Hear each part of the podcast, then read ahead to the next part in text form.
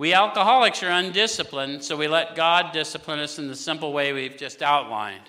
So, what is the way they just outlined?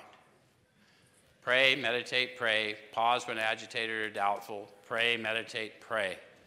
Does that make sense? Pray ceaselessly. Stay in it.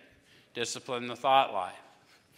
Okay, but this is not all. There's action and more action. Faith without works is dead. The next chapter is entirely devoted to 12, and that's where we're going